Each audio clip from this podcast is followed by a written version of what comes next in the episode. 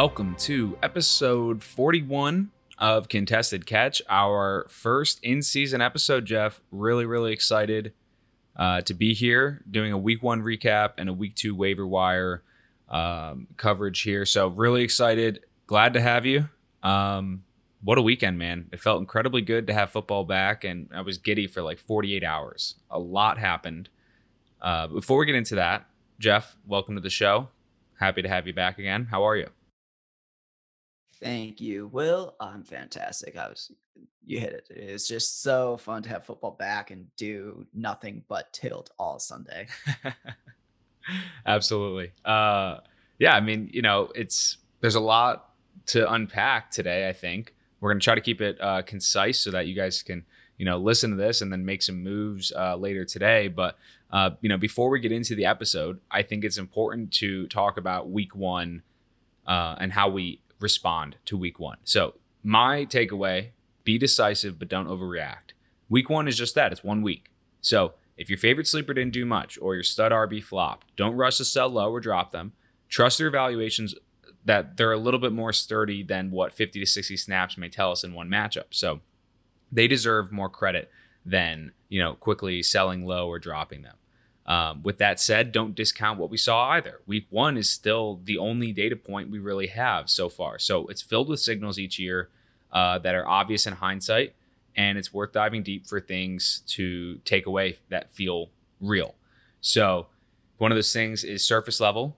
A guy like, you know, you like looked bad, but it felt fluky, try to buy low. And vice versa. If you had, say, Sammy Watkins on a discount, try to sell high. Uh, failing to act will cost you value in the long run, but don't force the issue or panic sell either. You don't need to make major waiver wire moves or trades after week one, but there are all, you know, depending on your league and depending on your team, there are more than likely opportunities to improve your season long outlook. So be decisive, but don't overreact. Uh, Jeff, anything to add on that front or any advice related to waiver wires? Uh, no, not really. I mean, I think one of the big things just to look at is uh, like snap counts right now, and um, not that they're like the be all end all, but if someone you were expecting to, um, you know, get a larger workload and they, you're only seeing 25% snap share, um, that that you know that's like a type of stat that might want to uh, raise a couple flags.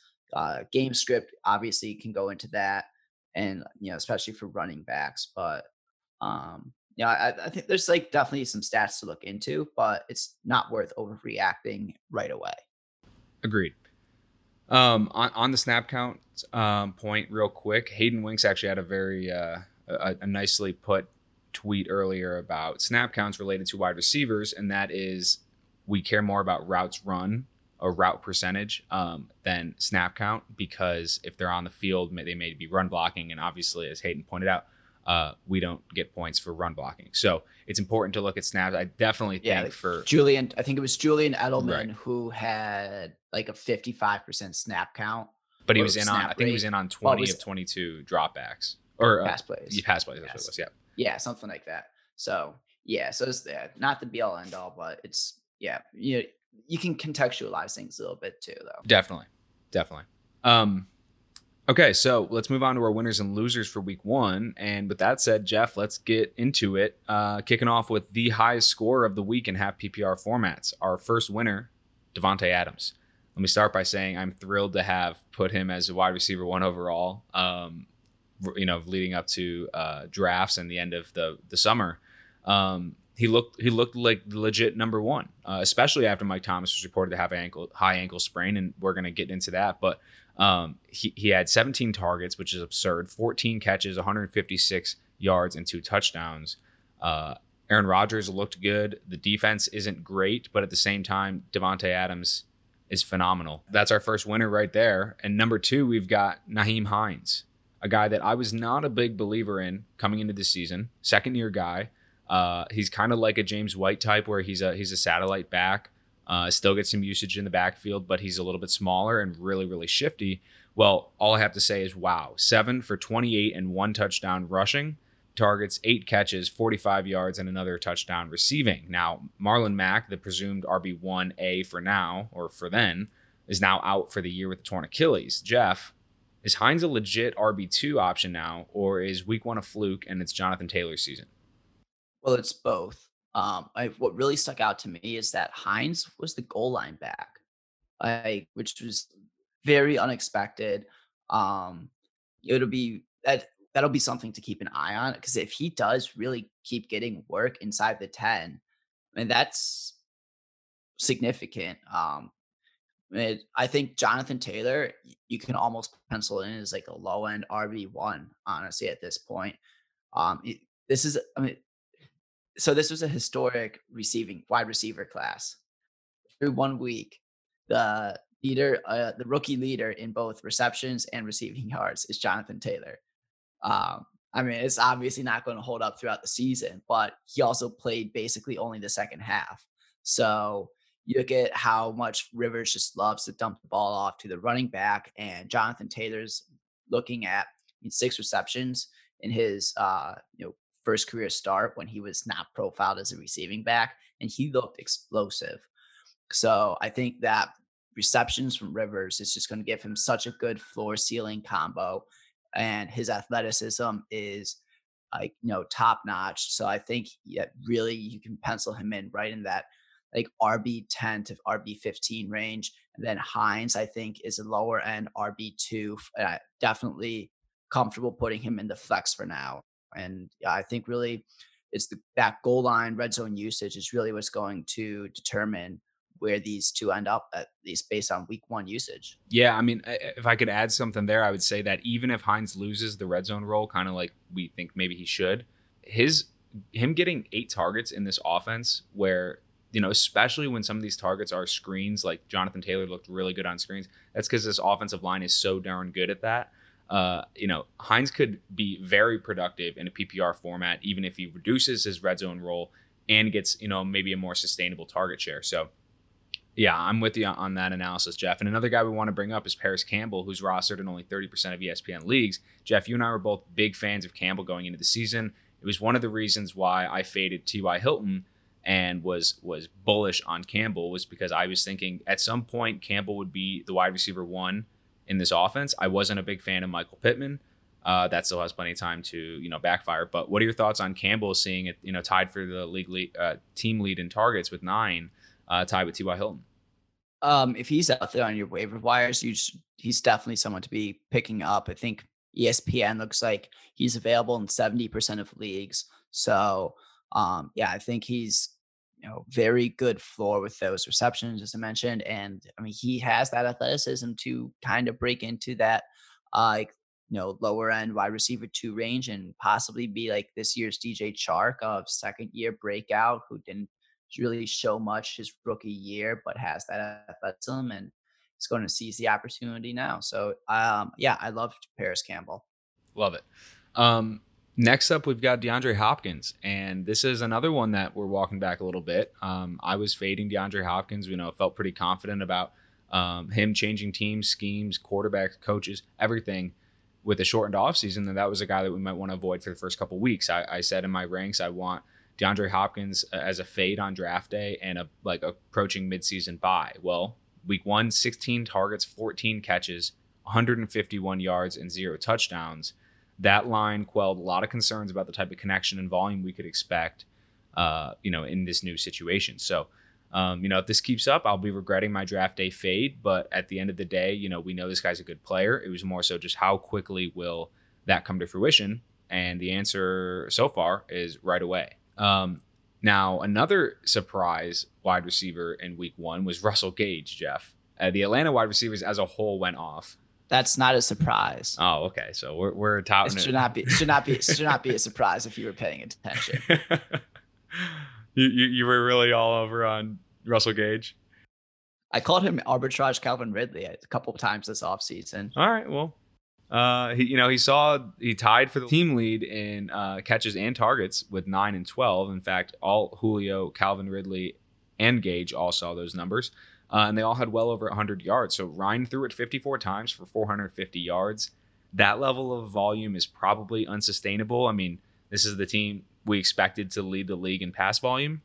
At least that's that's what I was thinking, and uh, it bodes very well for those that remain bullish on Julio and especially those that bought in on Ridley. And now, Jeff, Ridley probably outproduced his his uh, his volume or his opportunity that we saw this week. But you know, I know that you were very bearish on Ridley being so high. What are your thoughts after week one?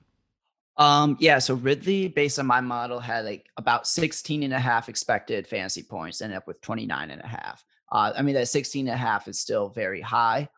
Um, what kind of concerns, I don't say concerns me, but um, a lot of that came in garbage time after the Falcons were playing catch up. And it seemed like, um, you know, I'd have to go back and check for sure. It seemed like Julio was the go to guy early on in the game, and then Ridley sort of ended up picking things up later. Um, also, but I don't really know how much that matters if the Falcons are going to be have a lot of catch up games. And I just want to make a quick comment on Russell Gage is that um, you know, last year they had Austin Hooper was really kind of like the number three option. Hayden Hurst only had six targets. So I think it's possible that we could see a lot of the um, Austin Hooper volume start funneling into to Russell Gage. And like, you know, I I don't think this um expecting him to put up wide I think expecting him to put up wide receiver three numbers could be reasonable if that happens. This is you know high powered passing offense. There'll be a lot of volume. They had supported three receiving weapons last year, two wide receivers, one tight end. They'll su- probably support three receiving fantasy weapons this year, and it could just be the three wide receivers. So, yeah, yeah. And, and the other thing too is uh, you mentioned you know game script contributing to some of the you know the catch up points that we saw. You know that's part of the appeal with these guys though, for all of them, for the entire pass game. oh yeah, their defense is so bad that these game scripts are expected basically every week. So, um, yeah. So, well, not every team is going to have Russ Wilson. Very true. And going to let Russ cook. Let Russ cook. So good uh, foreshadowing there. Jeff, finish us off with one more winner for the week. Yeah, AJ Green, first game in uh, almost two years, and he was clearly the number one in Cincinnati. Uh, you know, the offense kind of got off to a slow start, but eventually uh, you know, Burrow almost let them back for the comeback in his rookie debut. Uh, kind of questionable offensive pass interference on AJ Green, called nullified what would have been the winning touchdown. Um, but yeah, AJ Green, nine targets. Next closest was five among three different players. And then he had 132 air yards, which is 45% air yard share. So it's no question who the alpha is in this offense. As long as AJ Green's healthy, uh, everyone who drafted him in that seventh, eighth round range looks like they're going to be rewarded um, pretty handsomely. Yeah, he looked legit. He looked healthy. He was making AJ Green wide receiver one level plays on the sideline, jump ball situations. So, so far, like you said, that investment's paying off. And on the other side of things, Tyler Boyd was really disappointing in his usage early on and didn't do anything bad with what he got, but he didn't get as much as we thought. So, um, so how is Cincinnati six point underdogs against Cleveland this week. I mean, I think it's probably uh, probably expecting the bounce back. The Browns, the Browns just looked awful though, dude. Yeah, they did. They did. It's also against the Ravens, and the Ravens were ready to play. The Browns didn't seem ready to play. Sure. Uh, I just tossed them in a teaser already. Uh, so pl- I got plus twelve on the Bengals there. Wow. Thursday night. Thursday night football. Let's do it. Can't wait. we'll talk about a little bit more about the Browns in a second, but first, James Conner. He is the first loser for the week, and he's already injured. And you know, I don't like to pick on injured guys in this section, but he apparently already has an ankle injury picked up in the second quarter of Monday Night Football. Benny Snell, formerly known as Benny Snail, no longer. Jeff and I have uh, re- reduced that mm-hmm. name. I, I was always. Yep, a- I am I am adapting that nickname. I think I was the one who first first coined it, but yeah, you, yeah. I mean, he what he gained or lost like 15 pounds and he's no longer slow like yep. more than more than happy to redact that one. Yeah he he was uh he did not test well at the combine is what it originally came out. I think it was 465 um he looked good in the SEC and he kind of looked like his old self uh first game of year two. So good for you Benny Snell. Um and we'll get to him a little bit more in the waiver wire section. But um, James Conner already injured Jeff, and this is a guy that I was really bullish on. I was saying he's healthy, the offense is healthy. Let's give him a shot again, and I think he's coming at a discount. I wasn't projecting an early season injury, but is he a buy low or a major fade? I think we have to decide. And in the context of this conversation, Jeff, I'd like to read the first of a few questions we're going to have that we got on Twitter this week. Um, Uh, this is from at Smashville Oiler, Odell White. I own Conner and Snell. Am I insane to think about dropping Conner for one of these guys? 12 team keeper, half point PPR, or yeah, half point PPR. Uh, the options he listed were Chase Edmonds, Nyheim Hines, Malcolm Brown, Parris Campbell, and Kelley. Um, he's got a pretty good team. He's got Terry McLaurin, Tyler Boyd, Christian McCaffrey, Lamar Jackson, Melvin Gordon, J.K. Dobbins on the bench. Um, Jeff, what are your initial thoughts? I mean, is James Conner droppable in a 12 team keeper league? I don't think so. Um, I mean, we don't really know what the injury is going to be. I mean, I would probably try and trade. He's because he has trade value, so I, I don't think you just drop him upright. But I um I would put you know put him out on the block and see what you can get in return. Yeah, I mean, if he's got Snell and he trades Conner and gets something back, you kind of split up that backfield's value that you have, right? Because because people would be willing to buy Snell, and people would be willing to buy Conner. I do not think you drop James Conner. The reason is Mike Tomlin is a loyal guy. He wants James Conner to be his bell cow. He didn't give Benny Snell a ton of work before the Conner injury. And once Snell was in, he didn't give anyone else really any work. I think Snell had 19 of running back of, of 20 running back touches after the Conner injury. So my thinking is we don't know that much about the injury. The team seems optimistic. He's probably questionable for Sunday. I would say no, do not drop James Conner. And that doesn't necessarily that's not necessarily an indication of our thoughts on Benny Snell though. So moving on to the Browns, like we already talked about, another AFC North team. Nick Chubb and the Browns offense, man, you know this this the writing was somewhat on the wall for Chubb. We there were there were real concerns. Uh, I, I wasn't a huge fan of his, you know, approaching first round in 12 team leagues ADP. 10 for 60, 10 carries, 60 yards. Not you know obviously a fine game under normal circumstances, but the fears about Chubb's role being cut or even halved with a full season of Kareem Hunt currently seem very justified. Kareem Hunt steadily outtouched Nick Chubb in the final line, posting 13 for 72 rushing, four catches, and six targets. Uh, I'm loving my Hunt shares right now, Jeff, but this was also a perfect game script for Hunt, and the offense otherwise looked very dysfunctional, so it could just be an outlier. At the same time, it doesn't bode well for uh, Nick Chubb or the rest of this offense. Uh, you know, Odell Beckham Jr. saw 10 targets, but only put up 22 yards on three catches of them. Austin Hooper had a disaster of a debut. He only had two targets, two catches, 15 yards. What are your thoughts on this offense as a whole in Cleveland? Gross. um, well, I, I mean, I think, I think the problem.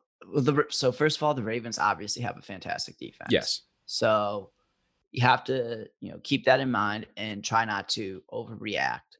But Baker Mayfield looks awful and you know the offense goes as the quarterback goes. So like Baker, when his like number one read is not there, he just is so skittish. Like at least that's my impression, and um, he just kind of locks onto that first read and then starts just bailing and panicking. I mean, David Njoku had probably the best game on that offense. Now he's on IR. Yep.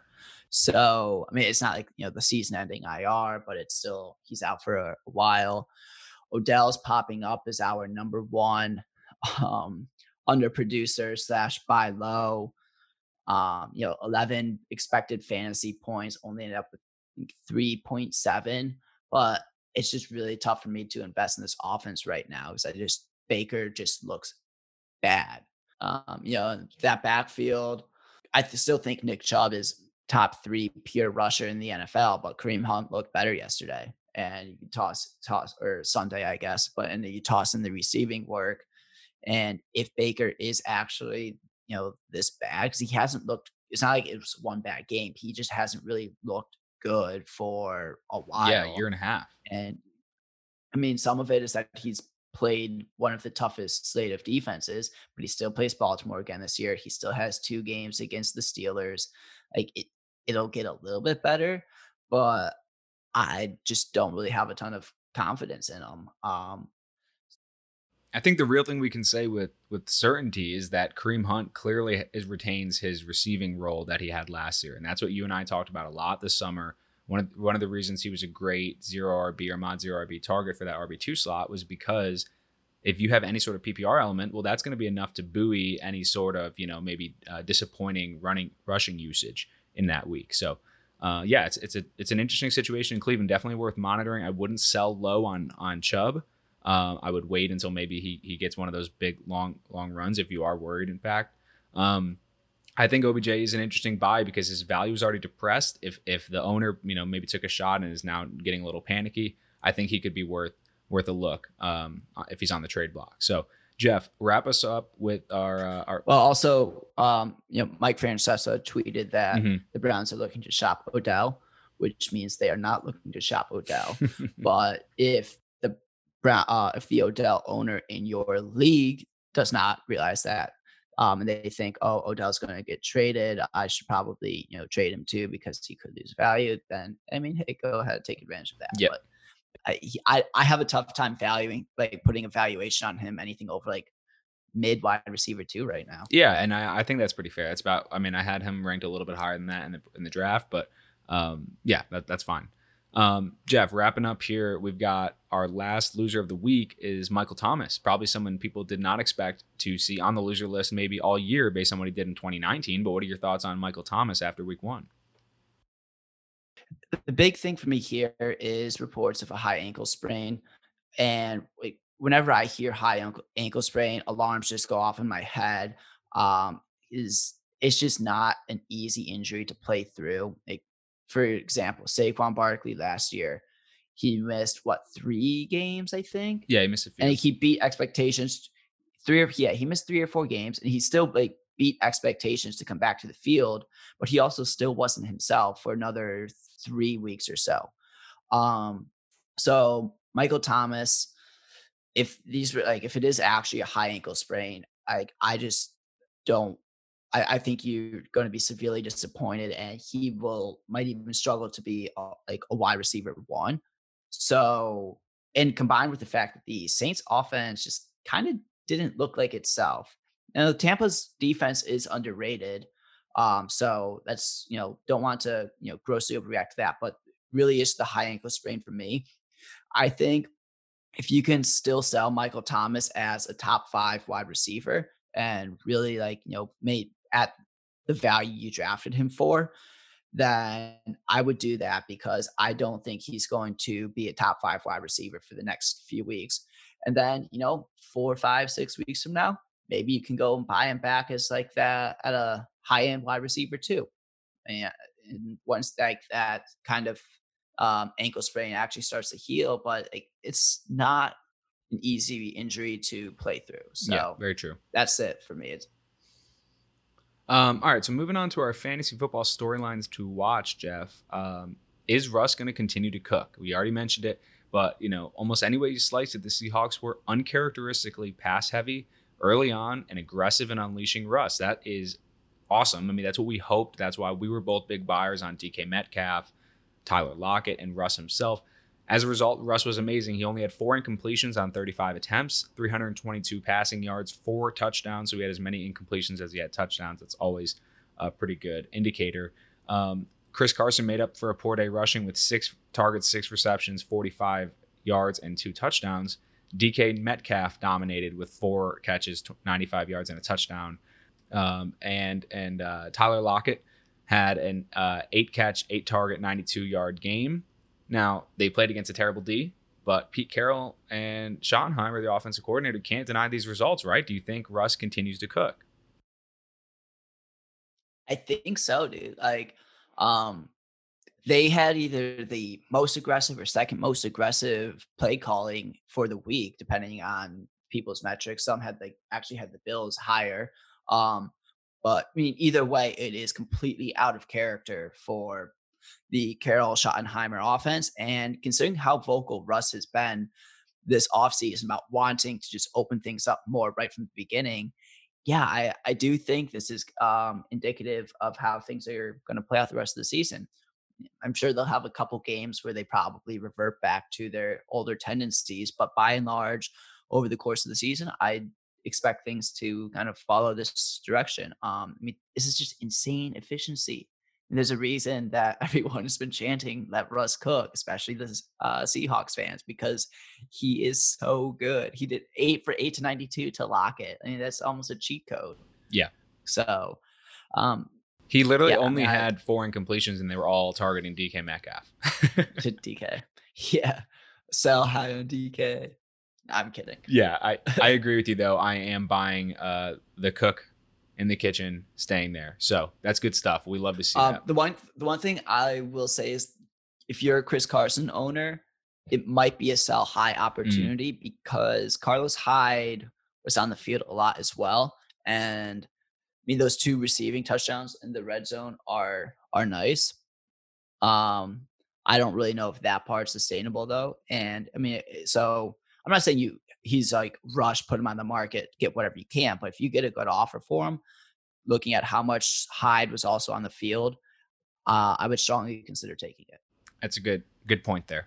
Um, moving on, does Josh Jacobs continue seeing this level of usage? If so, he should jump many spots up in the rankings as a mid RB one. Some people already had him there. I did not, and that was because I was worried about his lack of receiving usage. So his 25 for 93 yards and three touchdown rushing line is great, and it's really not outside of the ordinary for one of the best pure rushers in the game. What was outside the ordinary was he got six targets, a career high, four catches, and 46 yards receiving. Now, the, production on that is not crazy. It's the usage itself. You know, the offseason moves did not signal, uh, a, a- you know, an alignment with what the coaches and the the front office were saying about how they wanted to use Jacobs more as a receiver. Well, week one showed that they did. So that's the kind of receiving work that will elevate him to a mid tier RB one. I, I mean, I'm pretty excited about that. Um, I think he's a really talented player. I was fading him purely because I didn't believe that the Raiders would use him effectively. Um, I also think that the matchup was really, really, really good. So we'll see. Uh, You know, I actually think this could be a sell high opportunity for Jacobs owners as well, but it really depends on you know what your situation is. It's it's hard to say, uh, you know, without taking a look at what you could get for him. But the idea is like this is kind of the best case scenario for him in week one, and uh, sure he could have an amazing season, but you know how much how much of this was the matchup, how much of this was just week one being an outlier. So um, that's that's definitely a storyline to watch. And the last one, Jeff, I want to pitch it over to you here. Do Cam Newton and Kyler Murray keep up their rushing volume? Kyler ran 13 times for 91 yards and a touchdown. Would have been 100 if not for some QB kneels at the end. And Cam ran 15 times for 75 yards and two touchdowns. And those are both two RB1 like weeks. You know what I mean? Like we're looking at two rushing lines that are very capable in your RB1 spot. Cam was my pick for late round QB league winner this year, so I'm thrilled. I have in 75% of my season long leagues, and the only other one is where I kept Mahomes in our league with Jeff. So I'm like giddy about Cam's rushing usage. But Jeff, do you think it holds up for either of them? Yeah, not 15 carries a game for Cam and not 13 carries a game for Kyler, but yes, I think both of them are going to uh, you know keep the rushing production um you know to propel them into like top 5, top 6 quarterback territory. Um I think with Cam um you know that kind of zone read is been something that's hurt the Dolphins in the past. I think the Bills used that really well against them last year with Josh Allen. So that was probably part of their game plan um, to use that a lot more. Um, but I mean, Cam is still like one of the best goal line inside the five rushers, if not the best in the NFL. And I mean, Kyler just looks elect- electric out there. And I think they said that he only got hit once Mhm. on all those rushes. Yep. He either was sliding or dipping out of bounds. So he got hit once, which is, you know, fantastic for someone his size. It was kind of one of the concerns when he was coming out. It's like he's small. Yes, he's an electric rusher, but will he be able to hold up? And it's like, well, it doesn't really matter if he's not getting hit. So, um, I mean, not that I'm expecting him to run 13 times a game, but five, six, seven, eight. I mean, that gets in again. That just, as we saw with Lamar last year, just gives you such an incredible, you know, floor plus added ceiling for uh, at the quarterback position. So, you know, uh, whoever drafted them is really looking pretty good right now. Yeah, I mean, this is the thing too. They're two really smart players. Am is a little bit more aggressive. Obviously, he has the body to to uh, handle that, but also the idea is that they're not going to necessarily be super reckless, and they're also not just doing this, uh, you know, on scrambles. Like we've talked about, designed runs are really really important for quarterback rushing production to stay and to be sticky. So. Um, yeah, I agree with you. I, I I do think it is here to stay. It's probably a little bit of an outlier in week one uh, considering Cam's on on like an RB one pace right now. So, um, but with that said, Jeff, wrap us up with with uh, fantasy football storylines to watch and with our potential DeVante Parker of 2020. Yeah, I mean, this is the week one overreaction that Corey Davis is 2020 DeVante Parker. Um, I mean, he looked good last night. Uh, and then just diving into the stats a little bit more, he had eight targets, which is the same as AJ Brown, and his 95 air yards led Tennessee. So, uh, I mean, way, way rushing out ahead of ourselves right now. But like his rock score, that puts them at like you know low end wide receiver two range. So far from um, you know coining him a you know top 10 breakout you know the first round pick who just took forever but you know, if he's if you're in a deeper league, he's out on the waiver wire.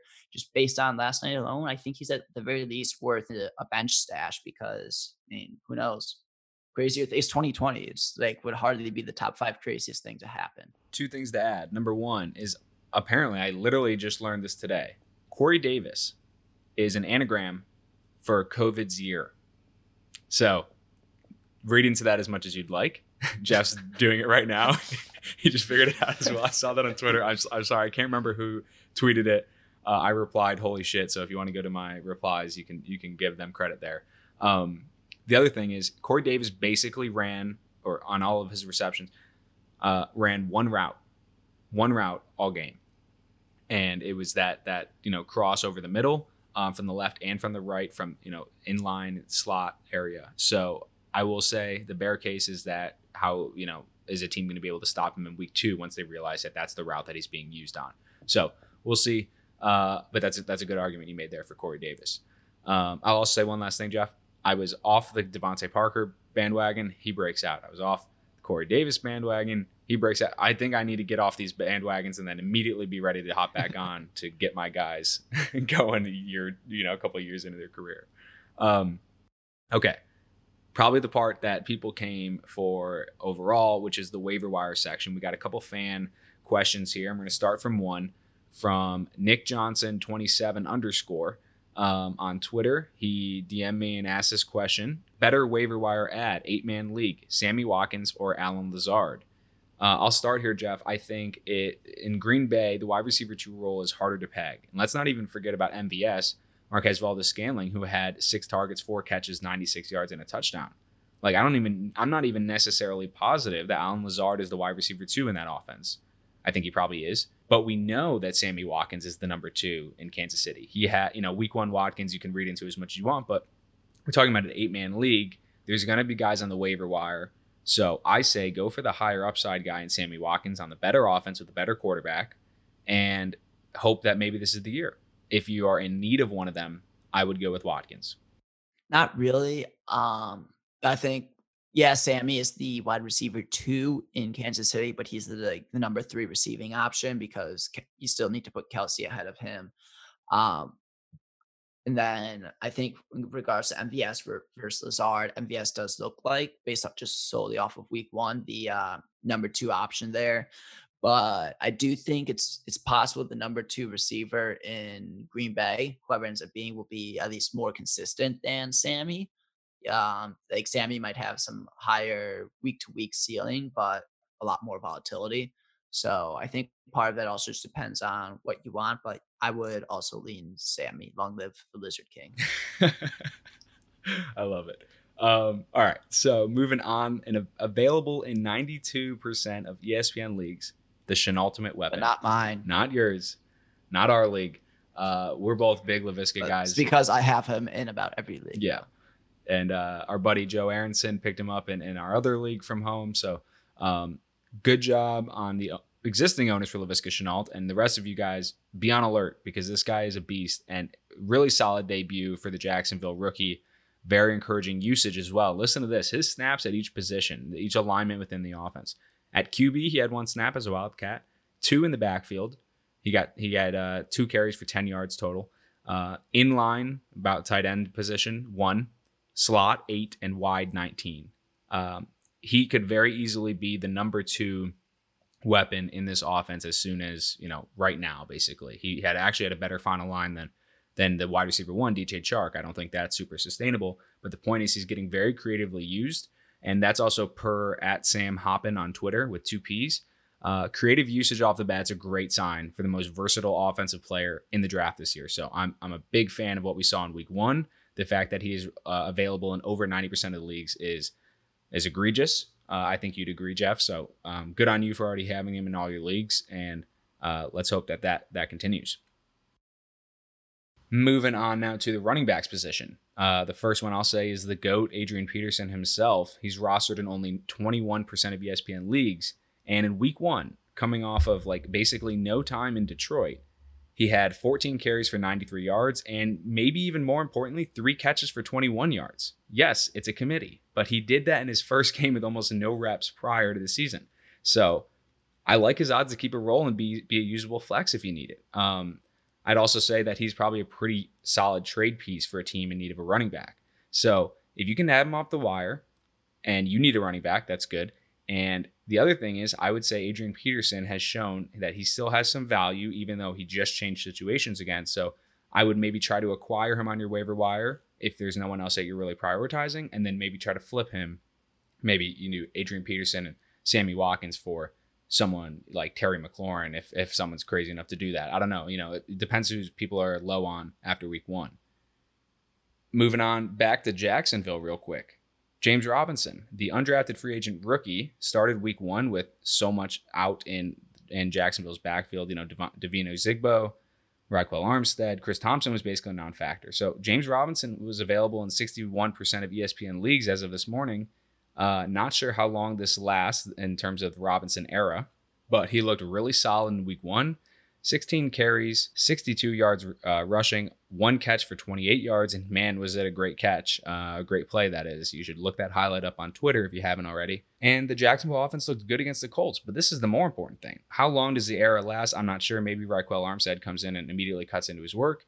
Maybe it transitions more to Chris Thompson backfield if things get worse, but I think he's got a good chance to retain this level of usage. His next three games are Tennessee, Miami, and Cincinnati. He should at least Jacksonville should at least be in those games, if not leading in those games, based on what we saw in week one. So I think it should be a capable flex option due to close games and positive game script over the next couple weeks. I'd add him if you can. And even if his utility runs out when Ryquell returns, you're still getting uh, a reasonable player with some upside for the rest of the season. So, any thoughts on James Robinson there, Jeff? I mean, he should have been added like a couple weeks ago in pretty much every league, in my opinion. There's only one running back in the NFL who received every single running back carry for his team in week one. James, James Robinson. Robinson.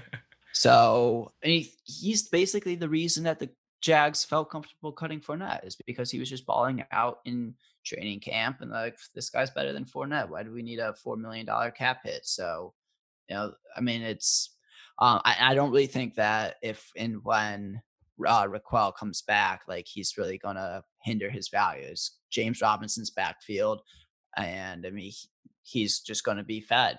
So I think he is um, probably a comfortable flex option. I unless the offense picks up, I have a tough time really seeing a huge ceiling there. But for somebody that you either picked up for free off waivers a couple weeks ago or I'm adding relatively cheap this week. That's still like pretty good.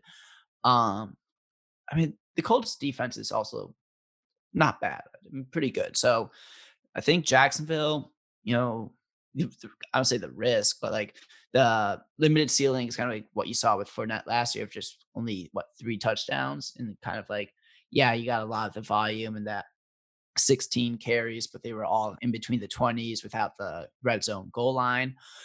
But if the Jacksonville offense um, does kind of get going and Gardner Minshew is what we thought Baker Mayfield was, I mean, yeah, there's like some touchdown and upside to match the volume to really give you kind of like one of the steals. Yeah, yeah, I'm with you. Um, okay, so so wrapping up running backs here, and it's actually going to transition nicely to tight ends.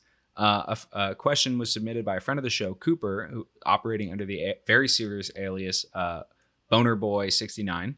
He wants to know what percentage of a $100 waiver budget would you use on Dallas Goedert? How about Malcolm Brown? Let's start with Brown here, Jeff, and then we'll transition to tight ends. And we've got another question about uh, Goedert in a minute too.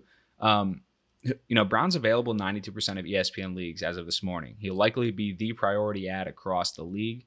Uh, running backs just have that kind of premium, and we saw a lot struggle or get a little banged up in week one. So, for me to answer his question directly, I'd set I've settled around 15% of your fab budget or your waiver budget, and I think that's a that's a pretty. It depends how aggressive you want to be. If you really need a running back, if maybe you had maybe you're relying on Le'Veon Bell or something. Maybe you went zero RB and took Le'Veon Bell in like the fourth or fifth. Um, if you really need a running back, you have to be aggressive to get him this week. Uh, I would say if you know if people recognize that. But um, I've settled around 15% because I basically am not sold that Malcolm Brown keeps his value all season. But I do think that Malcolm Brown looked like clearly the best running back in Los Angeles. I think this is a somewhat of a red flag moment for Cam Akers. Um, the reason being, I don't think that Malcolm Brown is the better player overall. I wouldn't take him over Akers in Dynasty or anything like that. But the point is, Malcolm Brown looked this good and Akers didn't look that good. Uh, there's a chance that this is a committee all season long. So, Jeff, any additional thoughts on the Malcolm Brown situation? Um, I'd probably even be comfortable juicing it up to 20% ish. Um, I'm in agreement. He looked like the better player Sunday night the touchdown upside in that Rams offense is really high. And I mean, I think maybe we were a little um, sleeping on the Rams a little bit after last year's disappointing because, like, you know, with no fans anymore, like, you know, you, those usually that headset cuts off about 20 seconds in the play clock and um McVay's puppet strings kind of get like frozen. Snipped, yeah. But with no with no fans, um, okay, even though the headsets are going to cut off, I'm pretty sure that McVay is just going to be able to keep yelling at Goff the whole time and keep his puppeteering. And I mean, I'm half I'm joking, kind of, but um, kind of. uh, I, I don't know. The Rams, I th- actually might be a team that we were just kind of writing off because of Goff. Um, but I mean, twenty percent. I do think Akers takes over the backfield at at some point this year. Uh, it looks like you can pencil Malcolm Brown in as an RB two until otherwise. And I mean, even if you only if that's four weeks, like that's still worth it. And if Akers doesn't take over the backfield and you're able to ride Malcolm Brown to like a high end RB two throughout the season, then you just got an absolute steal. So yeah, I would probably be comfortable. Dep- again, depending on what your team looks like, juicing it up to even twenty percent. Yeah. So basically, what I settled on was like ten percent if you're not crazy about him, twenty percent if you're if you're being aggressive. So I settled in at fifteen percent. But yeah, I agree with you. If, if you want to be aggressive, you got to go to twenty percent. So um, good point there. And on Dallas Goedert now the question is, you know, how much of would you allocate for Goedert? He's available in seventy three percent of ESPN leagues. Talked about him a lot this summer. Uh, talked about him on episode 39 with Jack Weincoop. Um, you know, Dallas Goedert was a guy that I was stacking with Carson Wentz constantly. Uh, and, I, and I have seen him as the Kareem Hunt of tight ends this year, in that he has weekly utility and upside, but also a monster ceiling in the event something happens to the other guy, in this case, Zach Ertz. So Ertz is disgruntled, possible trade candidate. You know, we've heard that rumor before and nothing's come of it. He's probably gonna, like, most likely scenario, he ends up with an extension and everything is fine.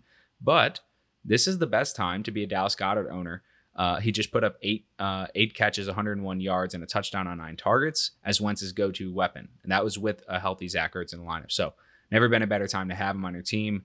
I say go get him. And uh, bringing up Jack again, actually, he he actually just submitted a question. Uh, he said, "I have Gesicki and wanted Goedert since I have the first pick on waivers this week. My opponent has Kittle and would likely pick up Gesicki if I dropped him. Would it be best to drop Younghoe Koo, his kicker, instead, and hold on to Gesicki until the final whistle and then pick up a kicker?"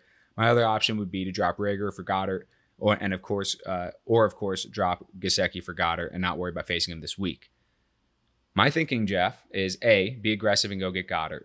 B, drop your kicker because they're replaceable, and I don't think Younghoe Koo is something that you need to uh, desperately hold on to. And I wouldn't drop Jalen Reagor at all. Um, so my response to Jack will be to drop your kicker, hold on to Gesicki, and pick up a, a kicker off waivers right before on you know, maybe sun, Saturday night or, or, Sunday, whatever it is, so that your opponent can't pick up Gesicki. I think that's smart, Jack. I think that's good strategy.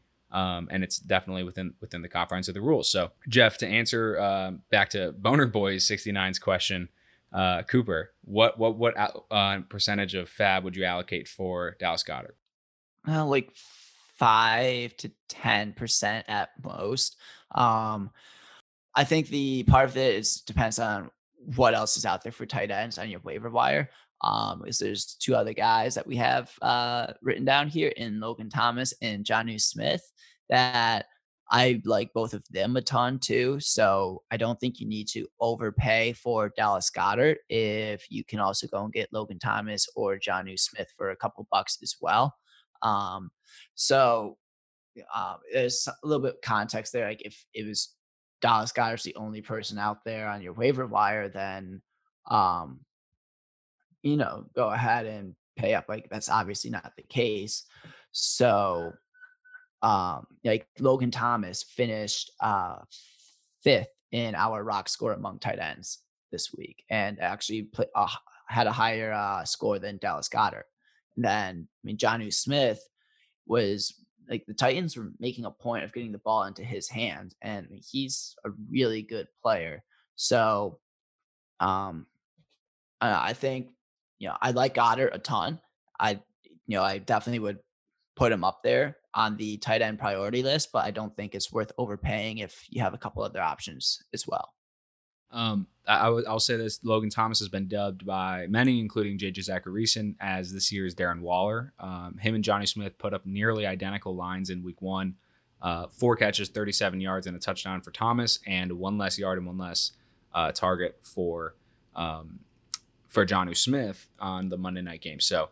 Uh, I, I, think that's a pretty good analysis of the situation, Jeff. I like being aggressive on Goedert because I also really enjoyed uh, attempting the the Wentz Goedert, Sanders stack all summer. So, um, but I think that's that's a, a, good way to put it. And yeah, I think that pretty much does it for our waiver wire section for this week, Jeff. We're gonna um, continue to be seeking Twitter engagement from you guys. If you have particular, you know, people on your waiver wire you don't know if you should pick up, if you don't know who maybe you should drop, let us know at contested catch on Twitter. Of course, we will do our best to get to them on the pod, and if not, I'm pretty darn good about responding to DMs and replies. So uh, for those of you that may have already submitted something, I make sure to get back to you as well. All right, Jeff, wrapping up here. Bills breakdown from week one. We can keep it pretty brief, but I think the general consensus from from the Bills community, from from us, is that it was overall very positive. Now, you made a very good point that the Jets aren't really even an NFL team. We, you know, we're we're not very bullish on the Jets or Sam Darnold, so I'm not reading too much into it, but what I will say is the defense looked good. I thought Allen had some really sharp moments, some really poor moments as well. Uh, and one of the big things that stood out to me was that Stefon Diggs really made a difference. John Brown was all over the field as well. Uh, I don't know if that's necessarily the case if he doesn't have Diggs taking some of that coverage away. So really, that tandem, those guys are very similar players, both great route runners and explosive. Josh Allen looked like he was really hitting guys in stride, uh, made some you know, very memeable passes as well or misses. Um, and those fumbles he needs to clean oh, up. That was Tom Brady. Tom Brady did do that as well. You know, we're, we're not seeing the same kind of coverage for those two players. I think Tom Brady's probably earned it in his 20 something year career. So, um, but anyway, overall, very positive, uh, and, and happy to, to be one to know. Jeff, what are your thoughts on the Bills? Regarding Allen, I think statistically, this was his best game as a passer. First 300 yard just passing game. passing. Yep, first 300 yard passing game. I think, was I say it was a 7.2 CPOE, yep. I think, which, far as I could tell, was his highest. Um, CPOE, for those that don't know, is complete completion percentage over expected. So that's a really good indicator of, of how good a quarterback passed that day, how well. Yeah, because it's the big the big thing is like complete uh, depth adjusted completion percentage is another way to think about it. There's some other variables that go into it, but that's like the driving factor. And then um, I think the the big issue is he's like those those fumbles were egregious. So I I would like to think those are fixable. Um, but they're just they've been an issue going back, you know, to his rookie year. I think he had two of those in the Eagles game last year. So you know, the Jets were able to get away with it, but those that's two red zone fumbles cost us a minimum of six points, if not 14. And we can't be doing that against the Chiefs, against the Ravens, against the Patriots. Yep. So, um, but I love pretty much everything else about this game. I thought Daboll was really good. He scrapped a lot of the two tight end sets. You know, Knox was kind of the only one getting meaningful reps. A lot of four wide receiver sets with Gabe Davis. Mm-hmm. I mean, fourth round pick already getting um like good reps. So um I don't know, I thought it was great. Running game was okay. I mean, nothing spectacular from Singletary or Moss, but also keep in mind that if the strength of this Jets team is probably the rush defense, exactly. I wouldn't really read. I wouldn't read too much into it.